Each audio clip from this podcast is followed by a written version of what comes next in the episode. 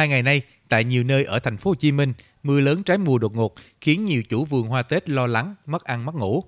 Bà Trần Thị Năm, chủ vườn hoa trên đường Lê Thị Riêng ở quận 12, chuẩn bị khoảng 30.000 chậu hoa nền, các loại cho thị trường Tết, phân khúc bình dân. Qua hai trận mưa, vườn hao hụt khoảng 30%. Vườn hoa của nữ kỹ sư nông nghiệp Nguyễn Thị Thanh Thùy, lớn nhất nhì thành phố Hồ Chí Minh, chuyên cung cấp hoa cho lễ hội hoa xuân các tỉnh thành Đông Nam Bộ, cũng trong tình trạng hư hỏng nhiều do mưa.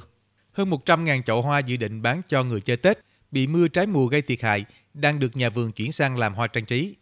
Vườn phải đẩy nhanh tiến độ phát triển lượng hoa dự phòng để kịp thời cung ứng cho lễ hội hoa xuân thành phố Vũng Tàu, phố đi bộ Nguyễn Huệ và công viên Đầm Sen thành phố Hồ Chí Minh. Bà Thùy nói: giờ cũng không biết trước được tại do hoa bắt đầu nó nở đó bây giờ sáng giờ là cho xịt thuốc thôi để nó phòng bệnh hoa sắp nở rồi mà mưa kiểu này là vất vả lắm Ở một số vườn hoa trên địa bàn huyện Củ Chi, thành phố Hồ Chí Minh, biến động thời tiết ảnh hưởng nhiều đến lượng hoa bán Tết. Theo bà Nguyễn Thị Bé, chủ vườn lan Minh Dũng, huyện Củ Chi, mưa nhiều khiến một số hoa lan nở sớm. Thêm vào đó là nhiều nhà vườn nhỏ tạm ngưng sản xuất, nên Tết năm nay sản lượng hoa lan Củ Chi giảm đến 40%.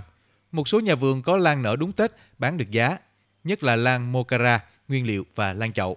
Tuy nhiên, các nhà vườn cũng chủ động điều tiết giá cả để chia sẻ khó khăn với người tiêu dùng, bà Bé nói cái giá là do nơi nhà vườn những nhà vườn lớn là tự điều chỉnh phải điều chỉnh cho nó thích hợp với xu thế kinh tế. Do đó giá hoa thì nhà vườn là có thể một chậu hoa hồi trước mình bán 2 triệu thì giờ mình bán cho khách 1 triệu 8 gọi là chia sẻ cái khó khăn với nhau đó mới kích cầu được cái tiêu dùng.